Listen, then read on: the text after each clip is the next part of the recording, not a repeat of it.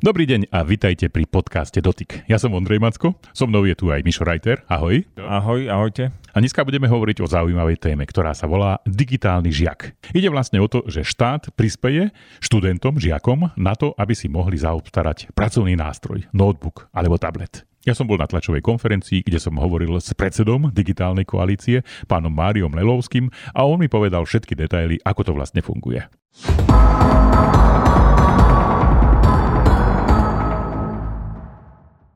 Pri mojom mikrofóne je Mário Lelovský. Dobrý deň. Dobrý deň, prajem. Takže digitálny žiak. O čom to vlastne celé je, keby ste nám mohli povedať? No, filozofia tohto projektu vznikla po pandémii, kde sa ukázalo, že skoro 20% žiakov sa vôbec nepripojilo na online dištančné vzdelávanie a väčšina z nich, aj rodičia komunikovali, že je to preto, že nemajú digitálne zariadenie alebo pripojenie na dištančné vzdelávanie. Je to príliš veľa žiakov na to, aby sme si to mohli dovoliť ignorovať a preto po konzultáciách so školskými asociáciami s Ministerstvom informatizácie, regionálneho rozvoja a investícií sme sa rozhodli pripraviť projekt, ktorý by práve týmto cieľovým skupinám detí a žiakov zabezpečil digitálne vybavenie, aby v prípade či už pandémie, lebo nevieme to dnes vylúčiť, či už povedzme nejakého iného ohrozenia, alebo jednoducho aj práca neschopnosti alebo choroby alebo nejaké inej chrypkovej pandémie žiakov, aby boli vybavené tieto skupiny žiakov. Konkrétne sú to tri skupiny žiakov, to znamená žiaci pochádzajúci z rodín hmotnej núdzi, Ďalej žiaci, ktorí majú špeciálne vzdelávacie potreby, ktoré vyplývajú z ich nevyhodnenia vzhľadom na sociálne prostredie, v ktorom sa nachádzajú. Na toto musia mať samozrejme príslušné potvrdenie. A ďalej žiaci pochádzajúci z domácností, ktorých príjem nedosahuje 60% mediánu príjmu domácnosti na Slovensku. Toto je oficiálne podľa Európskej komisie považované za hranicu chudoby. To znamená, že tí, čo sú pod ňou. Po ďalších konzultáciách s zástupcami aj asociácií škôl, kde sme diskutovali, ktorí žiaci počas týchto dvoch rokov pandémie boli ako keby najviac postihnutí týmto spôsobom online dištančného vzdelávania, ktoré naozaj nedosahovalo tie parametre štandardného vysielania a od ktorých sa prípadne očakáva nejaký ďalší pokrok, sme identifikovali práve súčasných prvákov. Pretože súčasní prváci stredných škôl sú žiakmi, ktorí absolvovali dva posledné ročníky štúdia na základnej škole, už to nemajú ako dohnať, prešli na vyšší stupeň vzdelávania, kde sa očakáva od nich systematická domáca samostatná príprava, ktorá dnes bez digitálnych technológií nie je možná. Takže sme sa dohodli a zhodli aj s Európskou komisiou na tom, že práve toto je tá skupina žiakov, prváci, ktorým sa takéto zariadenie bez pochyby zíde. Takže sme získali súhlas aj na to, aby sme tú štvrtú skupinu identifikovali ako všetkých prvákov všetkých stredných škôl na Slovensku, vrátane kvintanov na 8-ročných gymnáziách, ktorí sa nachádzajú práve v tomto ako keby ďalšom prestupnom ročníku do stredoškolského vzdelávania. Takže tento projekt sme pripravili, oslovili sme predajcov, identifikovali sme nejaké kontúry, špecifikáciu zhruba zariadenia, ktoré by mohlo splňať nároky na pracovný nástroj, na pracovný digitálny nástroj pre žiaka. Je to buď notebook, alebo počítač all-in-one, alebo tablet vybavený klávesnicou. To sú všetko zariadenia, na ktorých sa dá reálne pracovať a pripravovať sa doma na štúdium a zvyšovať si digitálne zručnosti. Pre zvyšovanie digitálnych zručností sme pripravili aj vzdelávací a testovací obsah priamo na stránke, takže na stránke Digitálny žiak je odkaz na ako testovanie, tak aj na vzdelávanie pre rôzne vekové skupiny dokonca. Takže aj rodičia, ktorí možno sa zatiaľ ešte nedokázali zoznámiť s digitálnou technikou, majú možnosť sa naučiť, ako to používať. Sú tam eh, obsahy, ktoré sú úplne pre začiatočníkov, ako rozbaliť počítač, zapojiť počítač, nastaviť a tak ďalej. V rámci toho projektu máme zapojených už 92 eh, zazmluvnených predajcov, čo celkom reprezentuje 275 prevádzok po celom Slovensku. Očakávame ešte dotiahnutie zmluv napríklad s telkooperátormi. Celkový počet prevádzok predpokladáme ku koncu maja, že bude 500. Takže bude 500 predajných miest na celom Slovensku, kde budú vyškolení predajcovia, ktorí fyzicky priamo v osobnom kontakte zabezpečia, aby ten eh, rodič spolu aj so žiakom prípadne si vybral správne zariadenie, pomôžu mu ho nainštalovať. V každom prípade podmienkou je, že musí odchádzať zákonný zastupca zo zariadení, ktoré je nainštalované, to znamená je plne funkčné, funguje tam operačný systém a ten zákonný zastupca bol oboznámený s používaním toho zariadenia a súčasne podpisuje zmluvu, kde sa zavezuje, že to zariadenie bude používať na účel, na ktorý je určené, to znamená pre svojho žiaka. Teraz prebieha taká pilotná fáza, to znamená, už k niečomu došlo, keby ste mohli popísať, čo sa vlastne udialo. Áno, v posledných dňoch, práve v týchto dňoch sme odoslali na prvých 254 žiakov. Sú to prváci v troch stredných školách v Bratislave SMS-ku, teda ich rodičom, že sú oprávnení na to, aby si mohli uplatniť digitálny príspevok. Dnes nám hlásili riaditeľia týchto škôl, že áno, žiaci prišli do školy, trieda o tom bola plne informovaná, žiaci už diskutujú, zaujímajú sa veľmi o to, kedy už hneď môžu ísť do, preda- do predaní. Áno, predajní sú pripravené, máme 16 prevádzok v Bratislave, ktoré sú pripravené aj v tejto chvíli ich obslúžiť. Predpokladám, že v najbližších hodinách sa prví žiaci do, dostavia do predajní a že nám aj predajne budú hlásiť ako prebieha táto pilotná fáza. Vybrali sme tri školy a 254 žiakov, aby sme overili finálne procesy. Keď sa nám potvrdí v priebehu budúceho týždňa, že to funguje všetko správne, tak spúšťame doručenie SMS 20 tisíc ďalším žiakom. Vybrali ste aj niektorých predajcov, ktorí už sú zaradení do toho pilotného, pilotnej fázy? No, vychádzali sme z toho, ktorí už majú podpísanú zmluvu. Ako som spomínal, 90 mám podpísanú zmluvu.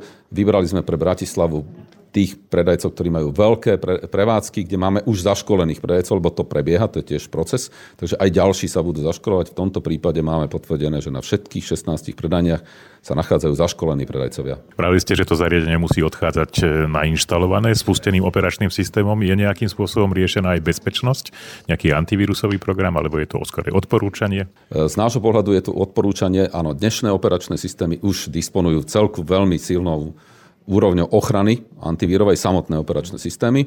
Tie zariadenia aj operačné systémy musia byť nové, to znamená, že nesmú byť vyrobené niekedy pred dvoma, troma rokmi, takže musia byť nové a musia mať aktuálny operačný systém, ktorý toto garantuje. Okrem toho boli predajcovia inštruovaní, že môžu odporúčiť alebo nainštalovať systémy antivírusovej ochrany, ale to už po dohode samo, s tým zákonným zástupcom. Na tlačovej konferencii ste spomínali, že to zariadenie je aj označené tým, že komu vlastne patrí to zariadenie, ako to vlastne funguje. Dá sa potom nejako zoškrabať, alebo ako, ako sa dá brániť proti tomu, že to ďalej nepredá? My sme vychádzali pri označení zariadenia kvalitnou nálepkou, veľmi, veľmi ťažko strhnutelnou z dvoch faktov. V prvom rade pre tie deti je to skutočne ich majetok. A to dieťa, sám mám školopovinného syna a aj predtým ďalšie dve cery a vnímal som vždy, že ako náhle vedeli, že to dieťa vie, ten žiak, že to je jeho zariadenie, hej, tak k nemu pristupuje inak. Viac sa o neho stará a podobne. Nie je to niečo požičané, alebo či už od rodičov, alebo zo školy. Takže na, tom, na tej nálepke je jeho vlastné meno. Máme hneď skúsenosť, keď sme e, sa bavili so žiakmi, že toto je pre nich zaujímavé. A takisto aj tým označením toho zariadenia priamo v predajni sa snažíme motivovať rodičov, aby skutočne doručili to zariadenie e, svojmu dieťaťu a žiakovi. Pochopiteľne, ale my z hľadiska bezpečnosti aj evidujem všetky výrobné čísla týchto zariadení. No a ešte posledná otázka, okrem notebookov sú tam aj tablety. Aké oni musia vlastne e, splňať požiadavky a pre koho si myslíte, že ten tablet je to správne zariadenie? E, sú tam aj tablety, pretože po doporučení odborníkov pre žiakov z prvý, prvého stupňa základných škôl sa ukazuje, že ten tablet môže byť pre nich atraktívny. Častokrát sa s ním už aj stretávali. Našou podmienkou bolo, aby bol vybavený klávesnicou, aby z toho bolo pracovné zariadenie. Sú definované minimálne rozmery uhlopriečka obrazovky cez 25 cm, takže v tejto konfigurácii, že tam je povinný modem, to znamená, že to zariadenie autonómne sa vie pripojiť e, na na digitálnu sieť, či už 3G, 4G, 5G alebo LTE. Je tam klávesnica, takže je to reálne pracovný nástroj, ktorým to, to dieťa, ten žiak sa môže pripravovať doma. Inšpirovali ste sa niektorou inou krajinou? Prebieha to niekde inde v Európe, alebo je to taký slovenský nápad? Toto nie je slovenský nápad. V rôznych krajinách realizovali tieto projekty rôzne.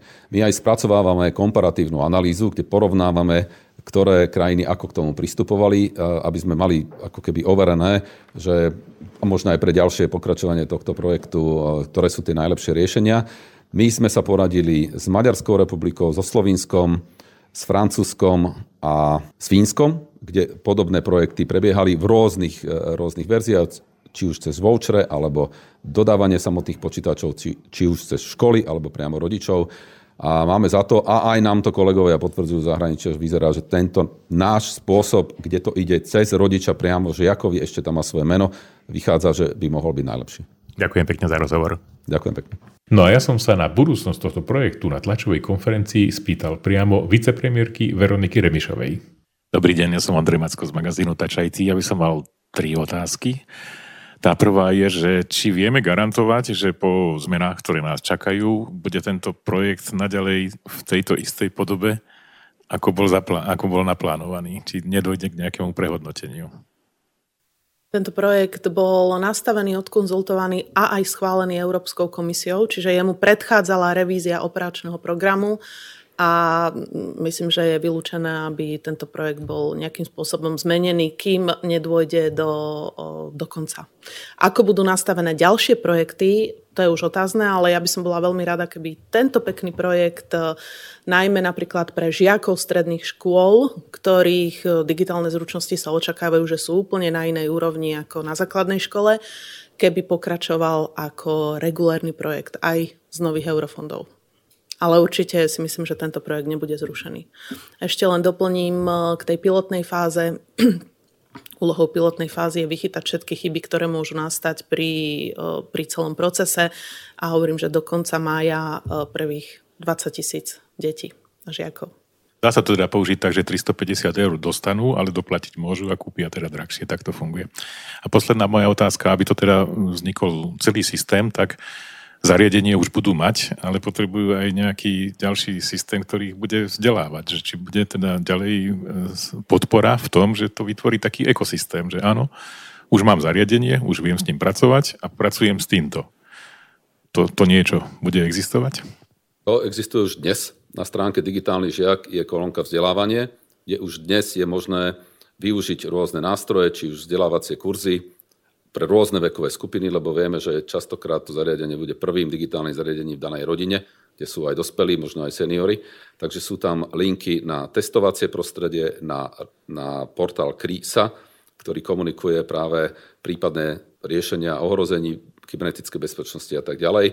A je tam aj vzdelávací obsah. Čiže cez tento portál sa dá dostať priamo na vzdelávací obsah a tento budeme pravidelne doplňať. Rokujeme s viacerými dodávateľmi alebo tvorcami obsahu, že by časť svojho obsahu venovali zdarma na používanie e, prostredníctvom digitálneho žiaka. Ďakujem pekne. No, Mišo, takže počul si aj ty, čo to vlastne je e, takýto spôsob e, digitálny žiak, to znamená, ako je možné dostať sa k zariadeniu, relatívne dobrému zariadeniu za 350 eur alebo doplatok. A moja otázka na teba je, ty si si pozrel, existujú zariadenia, ako sú pripravení vlastne predajcovia už teraz, v tejto chvíli? No ja som tieto zariadenia pozeral a na moje prekvapenie je to jedna z veľmi dobrých iniciatív tejto vlády, ktorá sa dá aj reálne použiť. Zariadenia do 350 eur, no povedzme si, že nie je to žiaden zázrak, ale v tomto prípade Ide o to, aby to boli e, či už teda nejaké notebooky, tablety alebo tie all-in-one počítače, ktoré sa dajú reálne použiť. A dobrá správa je, že oni sa reálne dajú použiť a tým, že sú nastavené tie podmienky na minimálne parametre rozumne, tak e, zároveň by som ani nepovažoval to, že keď si niekto kúpi takéto zariadenie, že urobí hlúposť. Myslím si, že urobí proste normálnu vec, kúpi si niečo, čo sa bude dať použiť, čiže keď to bude notebook, tak sa na tom bude dať internetovať, prehrávať e, hudba, filmy, no a budú tam fungovať teda aj tie školské veci, ktoré proste tam musia fungovať. Čiže z môjho pohľadu sa dá vyberať. Pozrel som sa, aká je situácia na, e, na e-shopoch a teda pravdepodobne tam budú ľudia primárne hľadať. Niektoré majú kategóriu už označenú ako digitálny žiak a niektoré nie, ale na tom nezáleží, lebo ten strop je 350 eur. Teda ak to chce mať človek naozaj zadarmo. Kategória, ktorá je do 350 eur, tak zároveň je tu možno taká zaujímavosť, že je to určené pre ľudí, ktorí si nemôžu kúpiť veľmi drahé zariadenia. No a zároveň, keď si kúpia takéto zariadenia, tak sa nemusia obávať toho, že prerobia na účte za elektrickú energiu. To je len možno mhm. taký menší bonus Dobre. alebo mm-hmm. taký dodatok. No dobre, ja som sa na tej tlačovej konferencii aj pýtal, že ako je to s tabletmi, lebo z môjho pohľadu proste tablet by som si ja osobne asi ako študent, by som preferoval proste notebook, nie tablet. Ale určite existujú ľudia, možno mladšie ročníky, ktoré môžu takýmto jednoduchým spôsobom prijímať um, informácie a zároveň je to ľahko prenosné zariadenie. Ale je tam podmienka, že to musí mať modem. Čo je taká celkom zaujímavá vec. Vysvetlenie je teda také, že to je určené pre skupiny tak, aby sa mohli dostať k internetu, lebo ináč to nemá význam. A mohli dostať k internetu a, a, ako by som to tak slušne povedal, v tých podmienkach, ktorých žijú, pravdepodobne Wi-Fi nebude. Takže budú sa môcť pripojiť pomocou nejakého, ne, s telekomunikačnými operátormi. Ako vidíš ty takúto podmienku pre tablety? No myslím si, že toto je podmienka, ktorá má zmysel a je nastavená rozumne, pretože každý, kto už tablet videl alebo držal v ruke, tak mm, za chvíľu zistí, že ak si do toho nechceš len nezmyselne ťukať, tak potrebuješ naozaj tú klávesnicu, ale nie tú, ktorú má bude Android alebo iOS, ale proste naozaj takú tú, tú skutočnú hardverovú. Ano. A čo mňa teda celkom prekvapilo, e, to je teda výraz, ktorý si použil, modem. Modem, To som dlho ne, nepočul, nepočul, ale ono to naozaj je. Je to modem, to čo ano. je vo vnútri, takže je to správne. 4G modem, tak by som sa to dalo povedať. To, čo my poznáme ako modem, tak to bolo to, čo robilo také tie strašné zvuky ešte takedy dávno, tak toto je, toto je 4G modem. To znamená, dáš tam simku a týmto spôsobom sa pripojíš. No ale ide o to, vieš, že napríklad taký Apple, keď sa podržeš na to, že aká je, aký je rozdiel ceny iPadu s modemom a bez modemu, tak prídeš na to, že je tam veľký rozdiel. Ja by som sa rozhodoval možno viac v prospech notebooku. E, notebook bude mať ale jednu nevýhodu. V cenovej hladine do 350 eur to, to nebude mať dotykový displej, takže mm. nebude sa na tom dať možno, že tak kresliť ako na tablete. Ja si ale myslím, že žiaci, ktorí využijú túto možnosť, tak to bude jedna z posledných činností, aby potrebovali kresliaci nástroj. Čiže budú potrebovať skôr počítač, na ktorom si budú môcť robiť nejaké domáce úlohy a plnohodnotne pristupovať no, či už k internetu alebo k nejakým dokumentom, keď budú písať nejaké referáty alebo niečo podobné. Je jasné, že v tejto cenovej hladine budú tie počítače možno menej výkonné, ale zároveň, ako som hovoril, aj úsporné. Pozeral som sa na, na tie konfigurácie a Niektoré tie e-shopy mali napríklad uh, už uh, tak uh, stanovený taký cenový strop, že zhruba do 500 eur. To je ešte hranica, kedy, si, kedy si človek povie, no dobre, uh, doplatíme, pretože naozaj od štátu dostanú vlastne vyše polovicu tej sumy. Takže myslím si, že do 500 eur, mm. tam už by som ja nehovoril o nejakých kompromisoch. To je počítač, ktorý naozaj si môžu ľudia kúpiť a, a bude to fungovať dobre. Pri tých uh, 350 eurových, keď sa na, do toho človek chce naozaj zmestiť, tak uh, myslím si, že skôr ako sa pozerať na výkon procesora alebo proste na ďalšie parametre, tak sa treba pozerať na rozlíšenie displeja. No dobre. Mišo, ja som teda dohodol, že e, v rámci našej redakcie aj si vyskúšame niektoré zariadenia, ktoré sú v týchto predajniach označené, že toto sú oni pre digitálneho žiaka. Takže budeme testovať a našim čitateľom sprostredkujeme ten reálny dojem, že či sa to dá, ako sa s tým dá pracovať. Jednoducho, ako, ako by mali postupovať vtedy, keď chcú naozaj využiť túto pomoc naplno, vybrať si svoje zariadenie, prepojiť to na portál digitálnyžiak.sk a využívať to na digitálne vzdelávanie. Takže si pripravený? Určite, teším sa na to a skôr uh, predikujem, že, že bude sa to dať používať. Ja už som teda robil na kadečom, Hej. takže toto si myslím, že zvládneme. No dobre, to je všetko z tohto vydania podcastu. Verím, že sa vám to páčilo. Ak je tak, ostaňte nám verní a dajte nám like a tešíme sa s vami na budúce. Majte sa pekne, do počutia, ahojte. Ahojte, do počutia.